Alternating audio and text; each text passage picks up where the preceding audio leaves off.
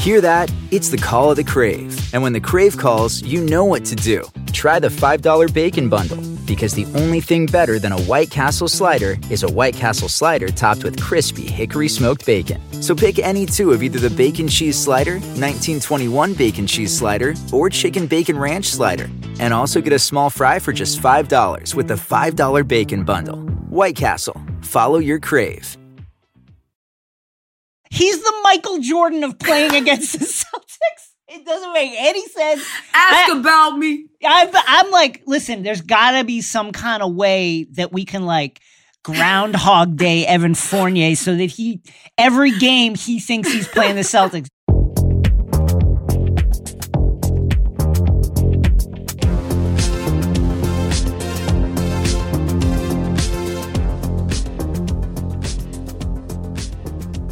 Right, so Klay Day, baby. It was Klay Day. It finally arrived at Chase Center over the weekend and it did not disappoint. After a two year absence from the NBA, Klay Thompson returned to the court against the Cavaliers and posted 17 points on 7 of 18 shooting. We knew he was going to get him up and he got him up. He got him. But more, but more importantly, they finally gave the NBA world another look at the Splash Brothers. I was kind of waiting to see what would happen with Steph because he's been in slope, but the Warriors team, you know, they seem to be just marching on towards a Western Conference title. What are your thoughts, Jason? What are your takeaways after watching Klay play on Sunday on Klay Day? Well, you know, it you watch so much sports, it's easy sometimes I think to get like cynical about stuff, especially about like teams that are dominant teams. The, you know, the Warriors have been a team in the mix, you know, the last couple seasons aside for like almost a decade now and it's easy to just kind of write off a lot of stuff like as this kind of klay day branding as like narrative and you know stuff to get people to click etc but first of all watching the game super exciting. Uh klay a little bit of rust but it he moved well. He had a dunk that was like i literally i was like making dinner and peeking around at the tv and i just went like oh my god! My girlfriend was like what happened? Did you like burn something? I was like no klay just dunked. Um but like watching the way that team interacts listening to the post game conversations uh, with Klay and with Steve Kerr and with Steph Curry.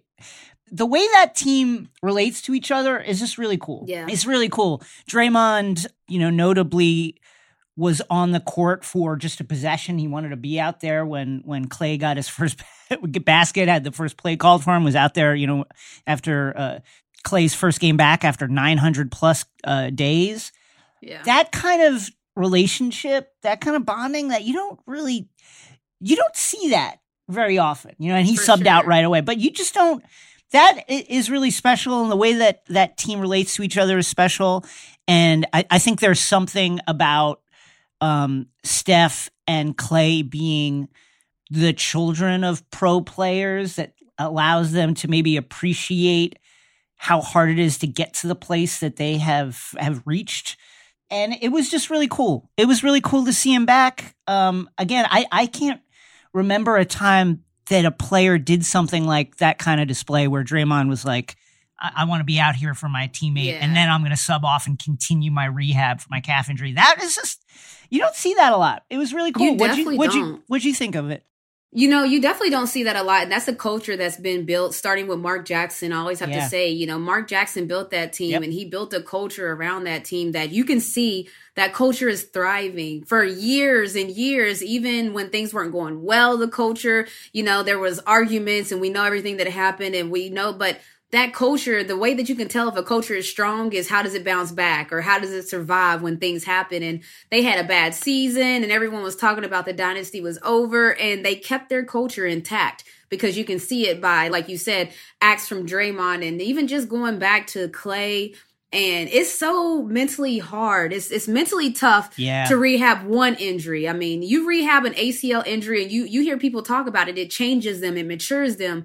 Klay not only did an ACL, but then he went and and rehab one of the most the worst injuries in sports. The Achilles Yeah. is one of the hardest injuries to come back from. Everybody knows it. So he not only did one, but he did a back to back rehab.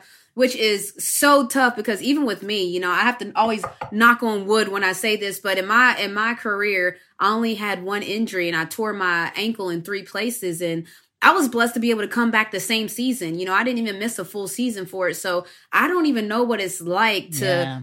put in that much time and that much energy. Cause when you put in that much time and effort, usually you got a game on Sunday or Monday or sometime that Two week. Years. That yeah, Two that you can show years, for it. You know, of just he went two years without getting we like the glory of put the work for your ethic you know like you want to show your your work and he went two years without getting able to show his work and so on klay day the whole sports world backed him and and almost supported him in his return and i thought it was it was one of those sports moments where you know we've been hearing a lot about players coming in and out of health and safety protocols yeah. and their returns. And we don't even hear so much about injuries this season as we do all the other different things. But this was one of those sports moments where the fans were engaged. And you know, at Golden State, those fans were definitely going to be engaged. But it wasn't just Golden State fans. You know, I saw shouts to oh, my guy, King Josiah.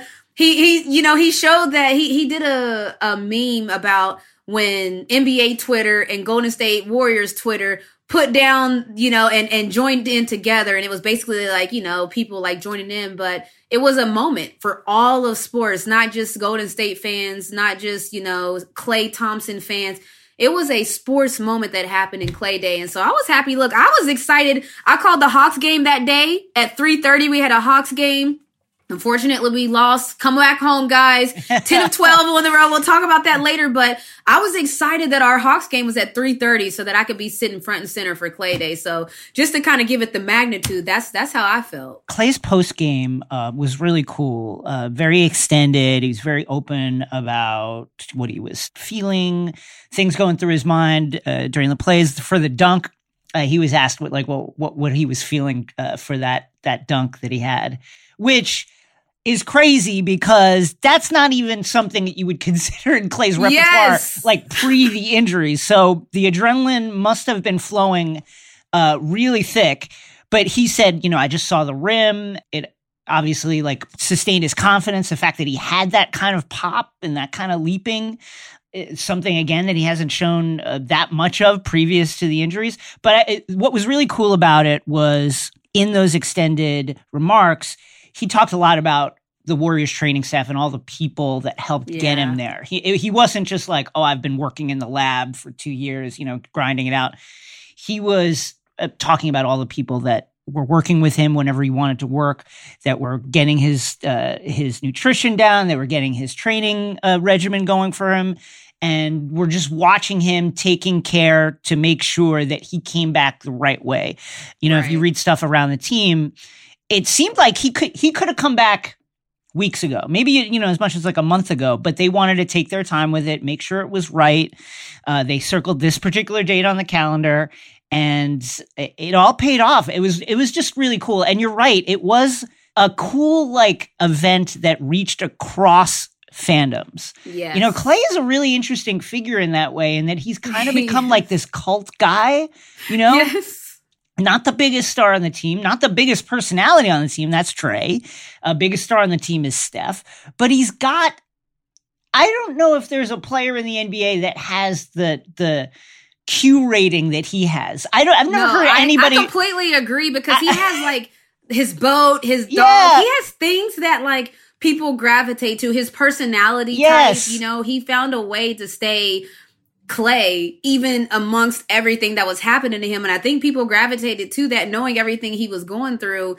It was, and even, oh, and not to mention, he hopped on the broadcast a couple games too. And I think yeah. that, that really, that really took him to another place with people because they got to kind of just hear him and see him and who he is. And people liked it. So to his defense, when people get to know him, they like him uh, Ed Zitron, who is a writer and a PR professional uh, in the Bay Area, tweeted uh, about Klay. One time he was next to me on a plane. He spent the entire time with no headphones, writing in a notebook stuff like "You're more than just a player."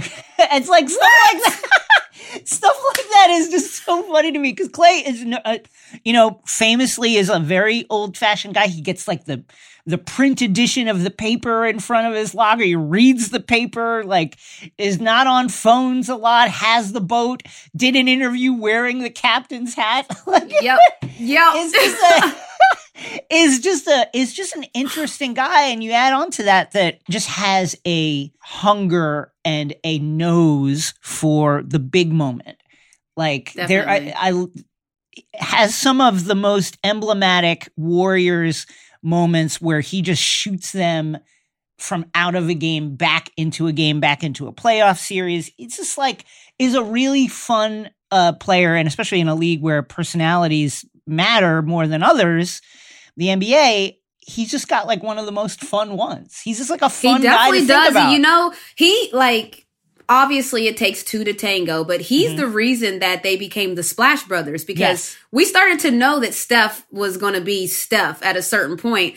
But what made it this phenomenon, to your point, is like Steph would torch a team, hit them with six threes, and it's like, oh my God, this is Steph's quarter. And then here comes the third quarter, and it, Klay would come in and make seven of his own. And it's like, oh my gosh, what are we going to do? Like that's kind of like the Klay phenomenon and what he is. It was that he can lay dormant for yes a certain amount of time while Steph goes about roasting and toasting the opponents. and just the moment you think that you got Steph under control, he checks he checks out or goes to the bench or they're even still in together. Yeah here comes Klay with 11 his torch. threes. So, yeah, 11 yes, threes against OKC yes. in game six, that kind of stuff. And that's exactly it. It's that moment that he finds his moments and boy, does he set it off. So, I mean, I, I don't think that there's like, you know, there was so much buzz around even a Kyrie return just because of what was going on. Right. But what we saw with this Klay day, I mean, I think it was good for the sport. I know the NBA got to be happy about it alongside all the talk that's going on with All Stars. So I know that these moments are are huge, not only for Klay, but these are big moments for the league. You mentioned uh, your injury and and uh, you know how fortunate you were to not uh, suffer from serious injury over the course of your career. But even coming back from it, like how soon do the jitters go away and do you trust your body again? Because Klay talked a lot about that of just being like it taking a little bit, a couple of uh, times running up and down the court to feel like he wouldn't think about it. He could just go. Like when he went on yeah. for that dunk, he talked about, I just saw the rim. I didn't see defenders.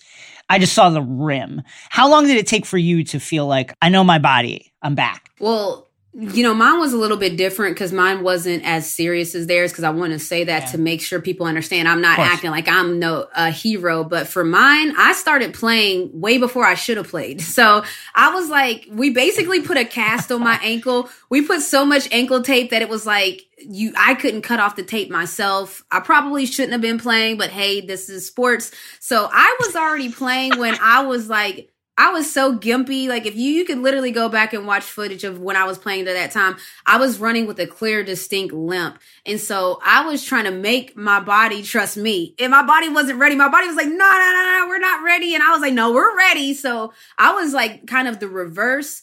Um, but when you think about stuff like that, it, it, I think about a Derrick Rose. I remember when mm. he came mm. back from his injury and the doctors were saying, you know, he's cleared medically. Everything medically is cleared, but he had to clear that hurdle mentally of do I trust myself? Do I run? Do I yeah. can I jump as high? Am I going to get injured again? And I think that with Klay, it would be completely understandable if he had this huge barrier because he Absolutely. trusted himself. If he if he trusted himself after the first time after his ACL and then he goes out and gets another injury for whatever reason, it's going to make you apprehensive automatically. Absolutely. So for him to just say he even saw the rim and just punched it and dunked it, that's like a huge win rehab wise because you had two injuries back to back but i'm just saying like you know when you get into those type of situations there's no clear cut date there's no clear cut medical oh this player has been six months he should be good to go it really is a mental game at this point so i, I mean it's not even just the rust too it's yeah. the rhythm of the game the speed of the game you got to catch back up you it's this is people that are playing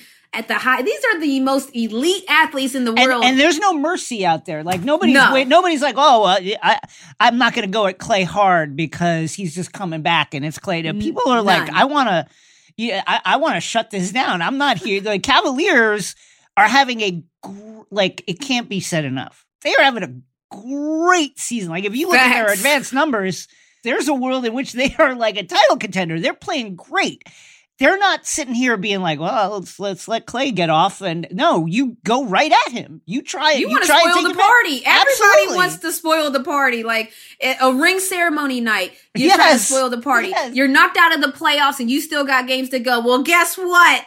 Spoiler alert! Spoiler. Like that's just that's just any competitor is not going to want to. So for klay to even, and I know he got like 18 shots up in 20 minutes. Okay, yeah, he's a splash brother. He's gonna let it fly. You better not have been surprised about that. But even still, for him to still be able to compete, yeah. dunk on people. I mean, he has to like. And you hear athletes talk, you have to manage expectations. And so for klay he should definitely be excited for that game one coming off of two year absence. He should be ecstatic. Well, since we've last talked to each other, our respective teams, the uh, the Knicks and the Atlanta Hawks, have had some ups and had some downs. Your Hawks are uh, getting healthy uh, right now, which is uh, which is a great sign. Uh, my Knicks uh, have endured uh, some really emblematic wins, like one over uh, the Celtics uh, over the weekend, but then followed yep. up by a quick loss. Both teams have had to deal with players in and out due to COVID Renee, how are you feeling about your team? Uh, the Hawks are currently sitting at 17 and 22. A little disappointing, yeah. but like as I said, yes. you guys are getting healthy. How are you feeling right now? You know, I'm feeling intrigued. And the reason I say that I called the Hawks game on Sunday, I'm going to be calling the Hawks game on Wednesday. I'm calling another game on Friday. Like I'm going to be all the way in on the foxhole for the Hawks. And the reason I'm intrigued is because the players are saying the right things as they should and we like you said there's been a lot of inconsistency with health and safety protocols but honestly that's been a lot of teams so Every i almost everybody's i almost just wipe that whole yeah. thing out because everybody's dealing with that same thing so i want to see because we love to do this we go on the road and we don't play great. And then we come home and we figure it out and we roll off a whole string of runs. Um, this is also around the time last year where we had a coaching change and we hit a super another level. So it's like we're at the same position we were yeah. last year almost in the same type of circumstances. So I'm really intrigued to see, well, what is this year going to look like? Cause it's not, we're starting to see with the Hawks, it's not no magic button that you flip and all of a sudden yes. you're a good team and all of a sudden everything works out. No, we're back at the exact same position we were last year. We're coming home for 10 of the next 12 games.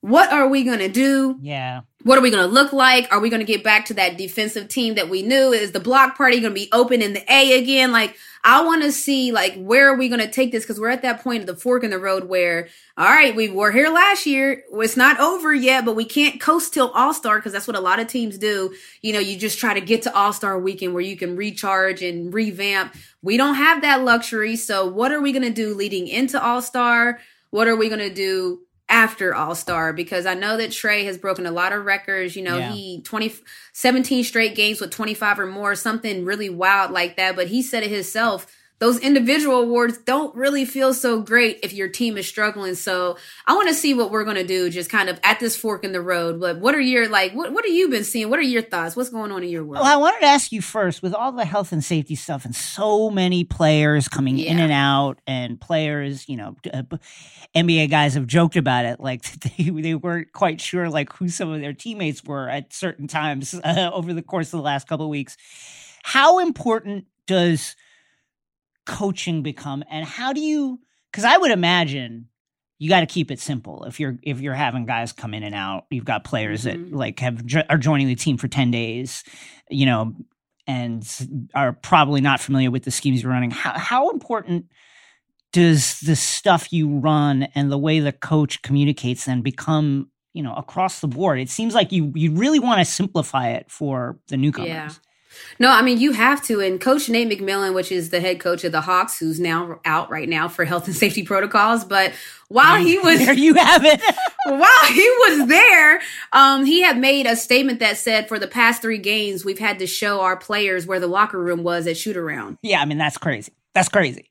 To kind of put it in perspective, sometimes it's not even about the plays. It's about like even getting the players to the trainers and getting them to the right actual locations and then figuring out the plays. Cause if you're showing somebody the locker room is shoot around, well, there's a lot they're taking in. So you do have to simplify it. I think the thing about basketball is there's only a certain amount of things that you can do. Like if I go to a team and they tell me horns, they tell me five down, they tell me four across, they tell me I, like there's certain words that I just know I don't have to learn that play. Right. Oh, we're running horns. All right. We're running four up the four pops. Okay. The five, like, you know, like there's certain things that players should know when you're at that level that you don't have to teach but there's still a chemistry thing that you can't teach. Yeah. So yes, you might they you might be able to tell them we're going to keep it simple. We're going to do wing pick and rolls, which is what we call five up. We'll do a pin down, which is two down. You can say all of those things, but the team chemistry part, no teams are going to be able to have. So that's why it's so important that if you have veterans on your team and everybody always laughs about the veteran signs and oh why did you give that guy that much money this is where the veterans earn all of their money. They know what to do. They've been around the block. You don't need to tell them twice. They know exactly what you're running. And they're going to take that new guy and he, yeah. they're going to sit, bes- they're going to sit the new guy beside the veteran in the locker room so that the veteran can talk to them even after the pregame speech. All right. So just so you know, when you come in, make sure you do this or, you know, what we need from you is this guy's going to like that veteran is going to yeah. talk them through all of that stuff. And even on the court, like they're going to do it on the court. So when you have those veterans, veterans and everybody always talking about like, you know, who was it? Uh, uh, Haslem, Udonis Haslem yes. down there. But look at what Miami doing. They've that yep. like I'm just yep. saying when you see teams with strong veteran presence, Phoenix Suns. Well, yeah, when you start to have all this inconsistency with COVID and health and safety protocols, the veterans are the ones when you see the teams keeping it nice and level. Those teams typically have a very strong veteran base. Well, let's talk about uh, my New York Knicks. They uh, th- on Thursday they had one of the best wins of the season with Evan Fournier going for a career going high, crazy, going crazy career high, 41 points, 10 three pointers, 10 of 14. But he always scorches the Celtics though, right? Like, isn't he's that? The, he's the Michael Jordan of playing against the Celtics. It doesn't make any sense. Ask I, about me. I'm, I'm like, listen, there's got to be some kind of way that we can like Groundhog Day Evan Fournier so that he every game he thinks he's playing the Celtics. Just have the coaches and everybody else like put Celtic stuff up like every single game. So he only thinks he's playing that team. But so Evan Fournier went crazy, and then RJ Barrett, who uh, was ice cold, like in the freezer. I think he'd only hit three shots in the whole game to that point, banked a three, won the game at the buzzer. Crazy. Crazy. Then they come back over the weekend and health and safety protocols. We were their head again. Lots of players out, including Evan Fournier. Uh, lost to the Celtics. I they only scored 75 points, which was like a 90s score. Um, but well, kind of like the big conversation was that during that Celtics game, Julius Randle, who has had a down season, let's just admit it, right? I think yeah. your Hawks had something to do with giving the league the kind of formula for how you can stymie Julius, a, a, a, team where Julius Randle is the, uh, the team's best player. Hawks gave the league the blueprint on how you can shut that down, and and and Julius has had a down season. Um, there have been boos at the Garden occasionally, but Julius had a had a really nice game uh, Thursday against the Celtics and hit a big shot, came down and gave a thumbs down to the crowd. He was asked about it. Yikes! Um, uh, you know, what did you mean by that? And he was like, it meant uh, shut the fuck up. He's then fine by that. I don't think this is an is necessarily a big deal, but Renee, where do you come down on uh, clapping back at fans yes. and oh. fans booing? Where where do we go with that? Because I can see both well, sides of it. I see both sides of it as well, but so let me just first of all, I grew up in West Virginia. Yeah. So I will just start there. So I grew up in a place where, you know, they're going to get turned up and I dealt with that. And then I went to UConn. We're not the most beloved, contrary to what people think. There's a lot of people that don't like to people, see people. Really? People don't love you. people are not. Yeah, you know, people don't really. you know what I'm saying? So, like, I'm very accustomed to getting booed. Honestly, for me, that's kind of a little bit of fuel. Like I don't really yeah. care if you boo me, but if you really are getting into it as the fans, like, oh, y'all took time and effort, y'all created chance for us. It's lit. Like it's turned up. We had some real battles with Rutgers in the Big East days. And it was turned up. So I've never been accustomed to clapping back at the fans. The way you clap back at the fans is you hit them with a wah wah knocking a three and it gets really quiet in there, you know, it gets, and then all of a sudden you don't hear anything. It gets quiet. There's a timeout. But Julius Randle, I know everybody's built different, you know, and so Julius Randle, he hit him with the thumbs down. I didn't even know what it was. It came from the Mets. So the Mets, the New York Mets were the first New York area team to really start doing this, that fans were booing them. And then whenever they'd get a hit, Mets players would do the thumbs down like ah. That's crazy. Yeah. So I didn't even so live, I didn't even get the reference. You know, I'm like, yeah. I thought he was saying the defense is a thumbs down. Right. Like, oh wow, yeah, he's trashing him right in his face. I love it. Give me more. So you know, like I thought that was what was happening. But it goes to a bigger thing. I just, you know, like when I even said those scenarios, I talked about like the fans booing. They weren't our home fans. So right. when I was at UConn and it was a home game, you can forget it you're not going to outboo us at a, a, a, home game at UConn. The UConn fans don't do that. And so there are fans that do that though. And I, I think that's tough because when you think about, I know nobody cares. Athletes make a lot of money. We have a great yeah. life, blah, blah, blah. I know no one cares. But when you think about the lifestyle of an athlete, every time you go to work, your performance is on display for people to critique and they critique it loudly on social media when you leave work. You take your work home. That's a real thing. People get nasty on the court. We've seen fans spit, throw food, throw things. Athletes have to take a lot.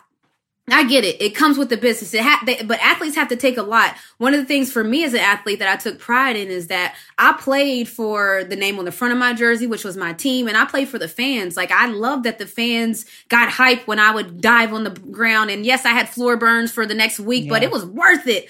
But when you have fans that are booing you, your own home team fans, that's tough for me. Like that's tough because I'm a player that like I grind for the fans. Yeah. So if y'all booing me and I'm grinding for y'all to put on for my home team or our home city and y'all are booing me, that's a hard pill for me to swallow. So I get it. Sometimes teams don't perform to the level that the fans would want them to. And you know what? If a team isn't giving their all, okay, I get it. Like as fans, right. you paid your good hard earned money. I get it. But I'm one of those players that like I gave it everything I had. And so my home court fans were booing me. Yeah, that's tough. Like that's a tough pill to swallow. I see it as it's like a lose lose where both sides have a point, right? It's listen, is it great that the New York fans are booing uh, their own team in the the Garden?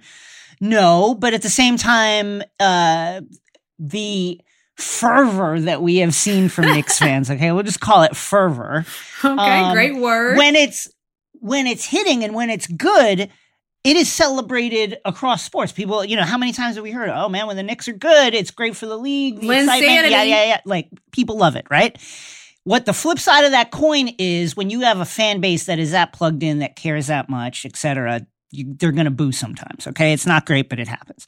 Yep. From the other side of it, it's unreasonable to expect Julius Randle to not feel bad about it. He's going to feel a type of way. Of his, course. you know, his partner and his kid are always in the stands, and here he is getting booed. That's going to hit you different. You're going to feel a type of way about that, and that's just human nature. Getting to this particular incident, it's just like a no win. You know, Julius doing the thumbs down. Ultimately, it's the fans are not going to stop doing it and now you're going to have to have this conversation yes. about what you meant and what it, we're not just going to be able to let it go. If we lived in a world where you give the thumbs down, the fans know what it is, we've all moved on from it. I'm, I'm sure no, I'm sure there is literally not one Knicks fan that was sitting in the stands being like, "How dare Julius give us this?" No one cared. no one cared about it, but what happens next? You're going to have the beat reporters uh, whose job yep. it is to ask the question, what did you mean by that? Now he's going to expound on it. He says, I meant shut the fuck up. And now there's And now fine. that was wild. And that was that wild. was wild. That, that, was, that, that was, was the wild part, Jason. It's like, of course a player is going to feel some type of way about the yeah. fans booing. Of course. And should he have reacted? Yes or no? But if he hit the thumbs down, right? And then yeah. I get to the media the media press conference and they're like, what you hit the thumbs down for? You better think of something creative something to say. else, something you can't yeah, just you, can, you can't you can't just tell the truth. I'm sorry, you can't just even if that was the truth. Julius Randle, you can't tell Agreed. a world of Knicks fans, the Bing Bong world, you can't tell this fan base of all fan bases. Like if you said that to the Utah Jazz fan base, you know what? You might have it might have had a little sizzle to it and then it would have died down. But you mean to tell me you told the New York Knicks fan base to shut up? Oh baby. Oh baby.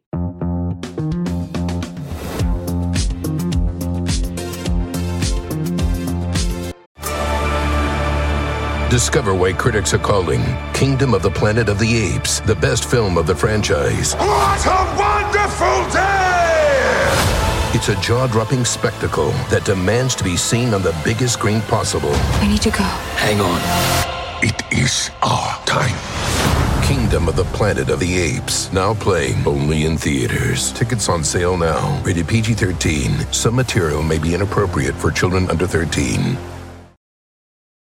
Is this house a good price compared to others in the area? Are prices going up or down? If I don't make an offer right this very moment, will I miss my chance? These are just some of the questions a home buyer might ask. And these are the sorts of questions an agent who is a realtor can help answer. Because realtors have the expertise, data, and access to specialty training to help you navigate the process of buying a home. They provide support, guidance, and have your back every step of the way. That's what realtors do, because that's who we are.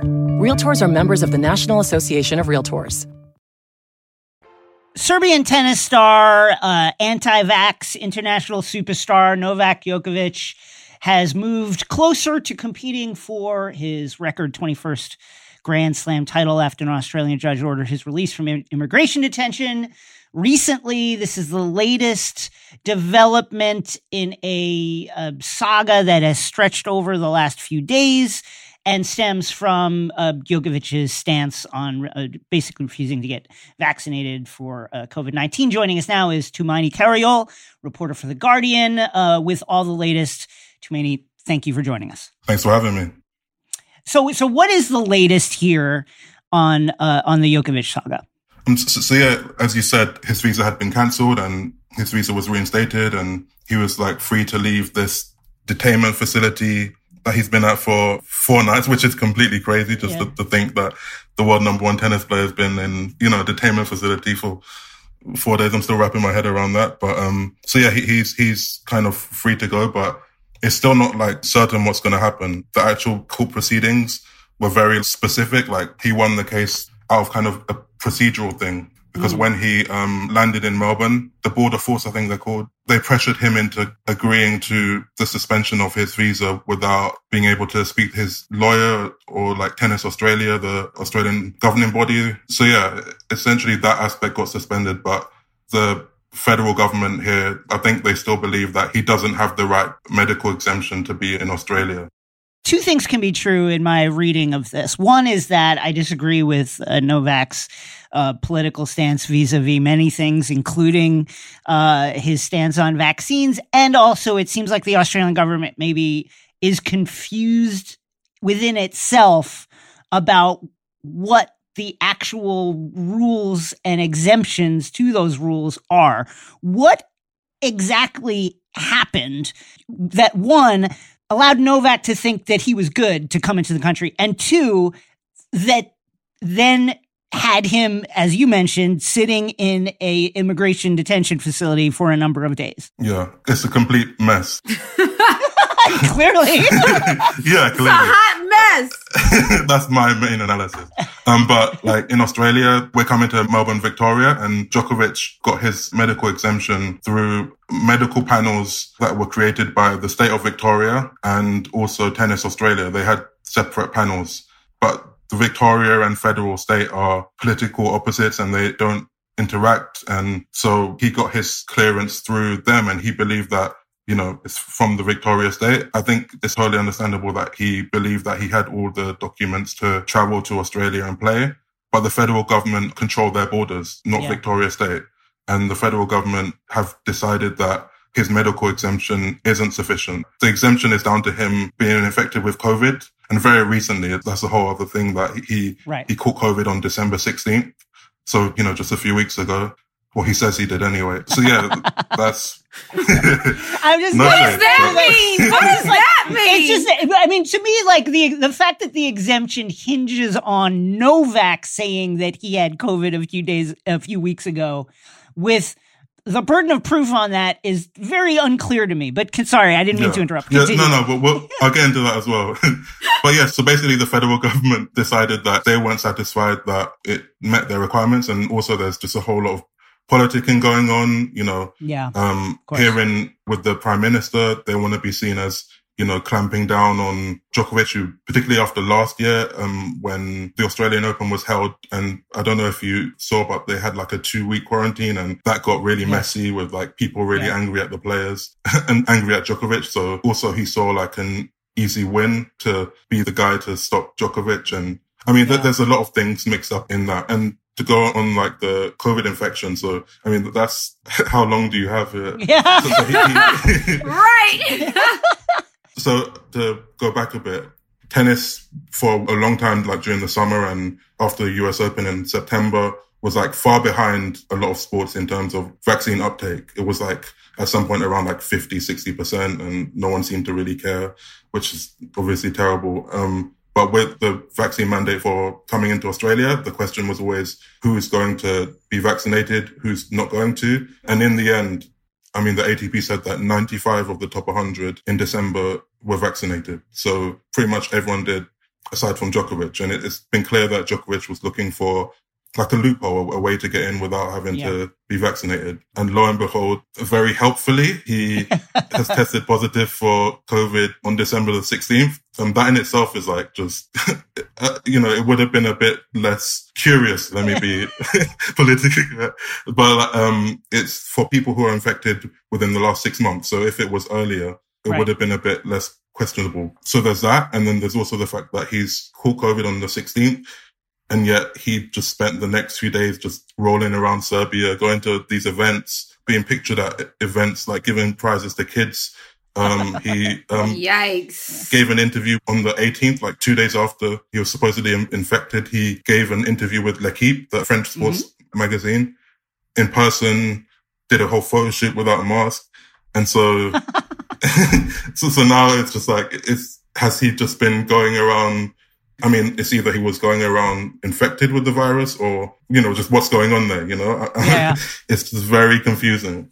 So it doesn't have to make sense. Clearly, we've established. but can you describe the scene outside of Djokovic's lawyer's office and outside of his hotel where he's been saying, "What are the crowds talking about? What? Why are they congregating? Like, what's going on over there?" It's, I mean, that's some of the like the craziest things I've seen. Like outside of the detainment facility first, like I, I went there a couple of times and obviously he's in a immigration detainment facility where a lot of the other people inside are refugees and asylum seekers who'd, who'd come over and have been just stuck indefinitely, not really sure when they'll be able to go to, you know, to live normal lives. And, you know, because Australia is like notoriously really strict, Yes. you know, immigrants and, and they don't like when people come by boat as well, like they have this policy, I believe, of of not allowing them to stay in Australia. So some will be redirected to like the States or other countries, but their deterrent is basically cruelty to refugees. And so there's all of these kind of people who have been speaking to the media. And so outside of the building, you have protesters for the refugees. You have Djokovic fans, Serbians. There's a big Serbian and Balkans community in Australia as well. So just a ton of them. Like I went on Sunday and like there must have been about 300 people just like dancing and singing and it doesn't, it's just crazy. And then you have like the, of course, not all anti-vaxxers because like they have a very high rate of vaccination in Australia, but at least like anti-vaxxers slash anti-mandate slash anti-whatever, you know. Mhm. And so it's just, just a weird mix of just these people just like protesting together. I, I've found that some of the discourse from the pro Djokovic protesters about like, oh, he's in there without his phone. It's terrible, yada, yada, yada. The implication being this is terrible for Novak, but for everybody else who's there, they are fine. They deserve to be there, but it's awful that the world number one is, is being forced to live under these circumstances. Is that like, what, what are some of the pro Djokovic arguments about this the conditions in which Novak is being held. Yeah. I mean, that starts with like his parents. I think his mum says something to the effect of, Oh, he's in this facility with, you know, immigrants and the same thing that you're saying. And a lot of people are only really interested in their favorite tennis player and not in that he's going to be there for a couple of days. Whereas these people are in these conditions for in- indefinitely. As I said, like the parents have added just more kind of spice to all of this. Like the father, you know, who's just always kind of outspoken and a bit crazy, to be honest, like comparing him to Jesus. And it, it you know, it, it's, it's, there's just a lot going on there. You know, it's interesting because there is a lot going on there. And this is about a sporting event. So after missing over a week of practice, do you think that Novak will actually be able to play in the open? Like, what are the expectations heading into the tournament? Like, that's something that's not necessarily been talked about a lot, but what, what are the expectations there? Yeah. So I think like in terms of like whether he'll play. So after the hearing ended, the government said that they reserve the right to still cancel his visa and they're still like going over it. In the hearing, they gave like 30 minutes of arguments and then they just kind of went away and, you know, it was resolved. They weren't trying. If they want and if they choose to, they, they can still cancel his visa. Maybe they have a plan. Maybe they're playing the long game. I don't know. But if he does play, a week without training is, is a lot, particularly so close to a, a slam. And yeah, he's not going to be in the best condition, but at, at the same time, also he's Novak Djokovic, you know, he's, yeah. so I think he's already like a lot better than the rest of the field and he can play himself into form during the tournament. And also I think pretty much anyone is expecting that he'll use this as fuel and motivation. Mm-hmm. That, that's what he kind of does best. Like, you know, oftentimes when he plays, crowds cheer against him, he gets booed. And he always seems to just find a way to use that as motivation to win. Is there a way? So I'm curious, is there a way that they don't give an answer before it's time for the slam to where it's just like he doesn't, he's not allowed to play because there was no answer get like is there a world where we don't get an answer before the slam? Right now he is free, but they can decide then to cancel his visa. So okay. it could be that they just don't decide to do anything and he plays and that's fine or I don't know whether it's today or next week, they decide to cancel his visa because they feel he shouldn't be in the borders. So I, am not sure. I do think like they would get a lot of criticism now for doing that, especially as I think it would require like executive powers from a minister and yeah. So he's a go basically. So he's basically good to go for the. I think so. Um, uh, this whole thing has been so weird and you know unpredictable that I don't even know what to think, to be honest. Like very shortly after he left the detainment facility, he went and played at the tournament. Like he, he had his first hit there with his team and he'll probably be back there today. And I'm sure he's like okay. already in tournament mode, preparing to play this and destroy everyone as he does often. He is Guardian reporter Tumaini Carayol. Tumaini, thank you so much for joining us and good luck uh, keeping abreast of these developments yes! as they happen. Thank you for having me, and I'm going to need all of that luck.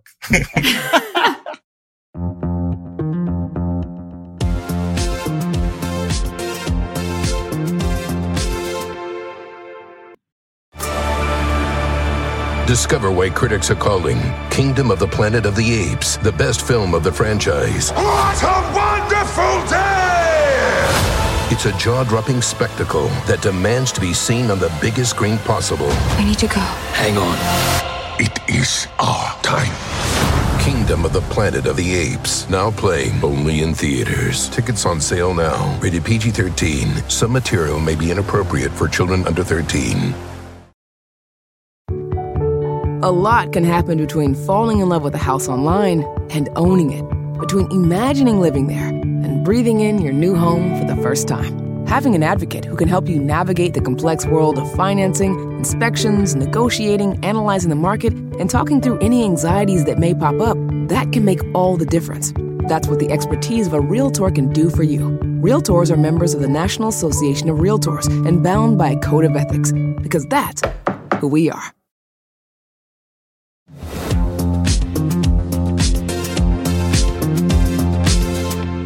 Uh, with the close of the NFL season, and what a close it was. Week 18, baby! Raiders Chargers was truly an insane game. Uh, we've already begun the customary period where, uh, you know, coaches get fired It's Black Monday, folks. Four head coaches have already been dismissed, including Vic Fangio from Denver, Brian Flores from Miami, Matt Nagy from Chicago, Mike Zimmer from the Vikings. But at the time of this recording, Monday afternoon, uh, Giants head coach Joe Judge continues to be Giants head coach Joe Judge. Uh, it's uh, it's a confusing uh, turn of events uh, for a head coach that's won four games this season. I, you know, there's a lot going on here, and I think that the problems with the Giants go a lot deeper than the head coach. But the head coach is always the first one in the firing line. Uh, first of all, what are your thoughts on Black Monday, the day when yeah. we watch uh, coaches go bye bye from the NFL? Well, first of all, I got to shout out to my brother-in-law, Rymel Short, because he grew up in New York. he now lives in West Virginia with my sister, but he grew up in New York. He's an avid Giants fan. So I know the four wins that the Giants had this season, and boy, do I know all the other losses because Giants fans, Giants fans have been going through it, like not just this season, but multiple seasons. So, you know, my thoughts on this whole Black Monday period and how this happens is I never understand in and this is not even NFL. I never understand the coaching carousel where, all right, this guy got fired on Black Monday for winning three games. Let's bring him over here to our organization and see if he can win some games over here. Like, I understand that sometimes coaches do get let go and they obviously can still coach, but I always wonder what is the, the problem with new blood in sports like you know and and why are people so apprehensive and when i even say yeah. new blood i'm not even talking about somebody fresh off the scene you know really green i'm talking about people that have been in systems for years like are overqualified for a head coaching job, but then you go grab a guy from Black from the Black Monday sale and you go grab this guy and bring him to your program. I just and like I said, this is not only NFL, it's NBA, it's all other sports, you know, like, you know, with us in the Atlanta Dream, we hired Tanisha Wright, and I'm sure that, you know, it was a surprise to some people because yep. she doesn't have any head coaching experience. But how are some people like this is the question of all industries how is someone supposed to get experience if no one will give them experience it's and a, so the eternal like, the eternal conundrum so my thing about black monday it's the craziness that we watch Black Monday happen and then we watch everybody grab people from the cell and and not I just that's my concept like why is there such a reluctancy to get new people in these positions? It's a great question vis-a-vis the Giants. So the Giants have long been a family operation, right? The Maras and the Tisches are the the main uh, co-owners of the Giants and massive power brokers, big voices in the room co-owner John Mara, by all accounts, has uh, major influence, loves to be involved. Uh, you know, the family works for the team in various positions. Chris Mara is a VP. And if you look at it, the Giants are just, eh, which is surprising for a team, you know, called New York that plays in New Jersey, yes, but around one of the most international, biggest, most diverse cities in the world the Giants are just insular. It's like everybody they hire had a connection to the team. They only yeah. like do a coaching hire or a GM hire uh, where the search encompasses like two people, all with connections to either the family or the team. And that leads to guys staying in their positions way too long. You know, Dave Gettleman is going to retire.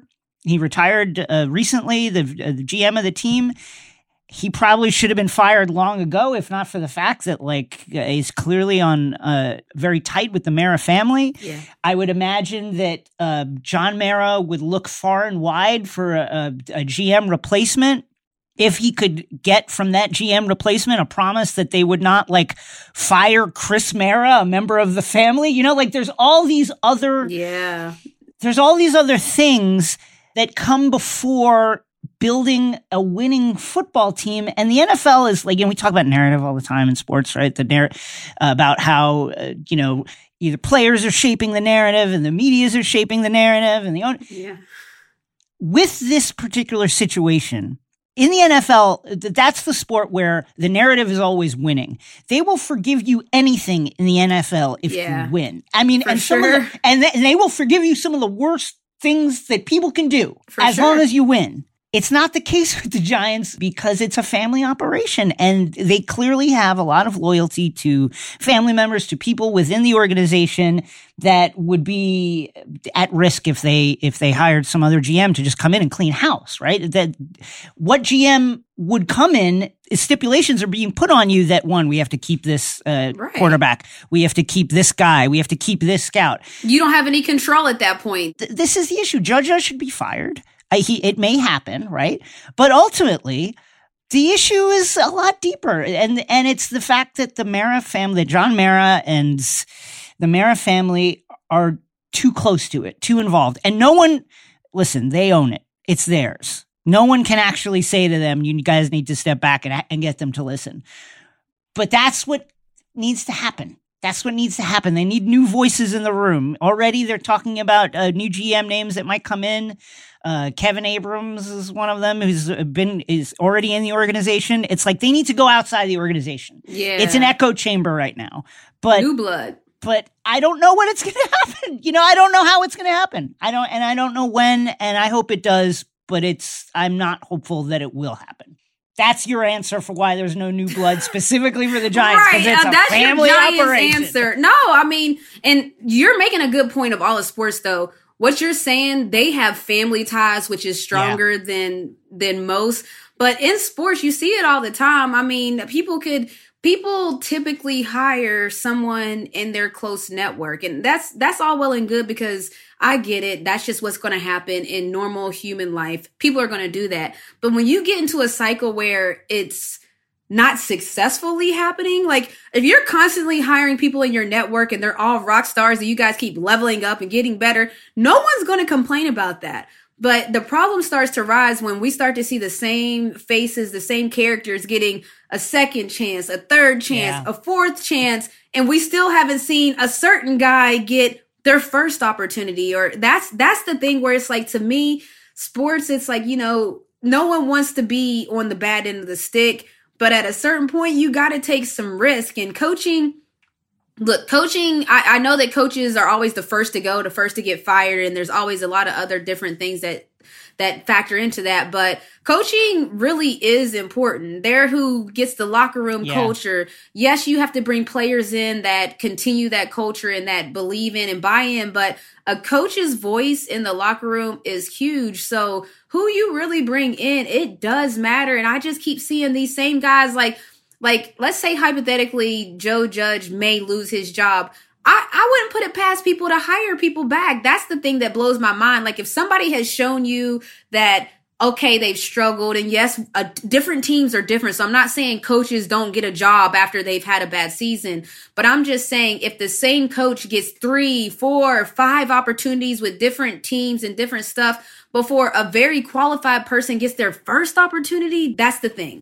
Zach Rosenblatt for uh, NewJersey.com had uh, has had a great series of reports about like what's wrong with the Giants, and from late December, I'm just going to read this little uh, snippet for you. I think it sums up exactly what you're saying and what we've been talking about. Quote. Uh, even in the face of constant strife over the last decade, John Mara has trusted his instincts when he's evaluating the state of his franchise. He leans on trusted advisors that includes ex Giants GM Ernie Accorsi and Bill Polian. Accorsi is 80 and has been out of the NFL since 2006. So Polian is 79, has been out since 2011, and infamously said before the 2018 NFL draft that Ravens quarterback Lamar Jackson should play wide receiver. End quote. Those are the two two of the big wow. voices that John Mara listens to. And this is what I'm saying. It's like just let's shake it up. Even if that means some family members maybe have to lose. Listen, we know that the that Chris Mara and other friends of the Mara family are going to be fine, but if they have to lose their jobs, then they have to lose their jobs in the organization to allow new voices to come in and allow a GM to to you know have their implement their own plan and hire their own people. But you just got to shake it up. It's time to shake it up. Period.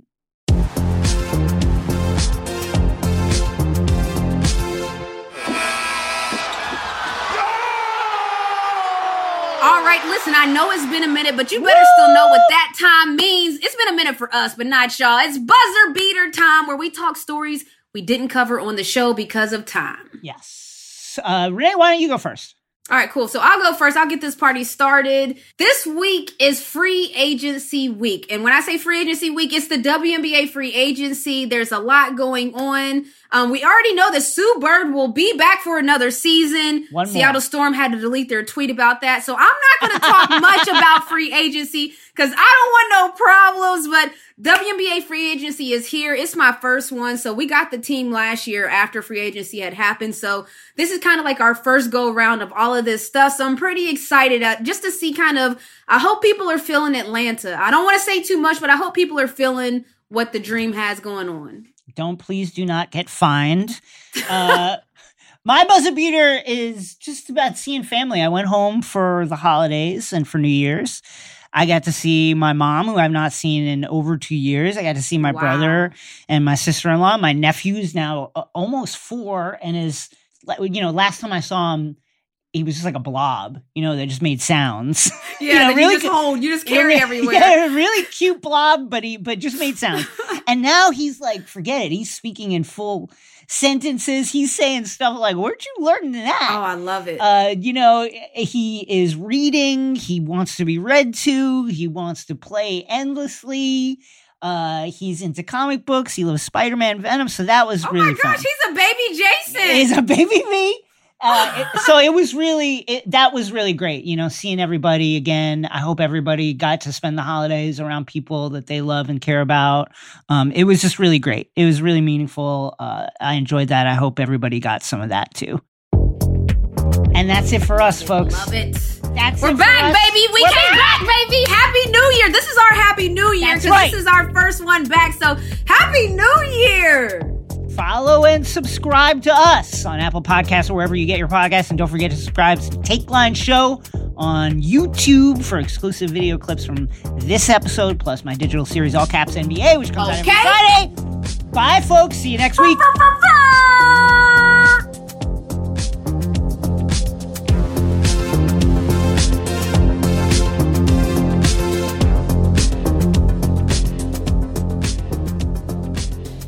Takeline is a crooked media production. The show is produced by Carlton Gillespie and Zuri Irvin. Our executive producers are myself and Sandy Girard. Our contributing producers are Caroline Reston, Elijah Cone, and Jason Gallagher. Engineering, editing, and sound design by Sarah Gibble Laska and the folks at Chapter 4. And our theme music is produced by Brian Vazquez.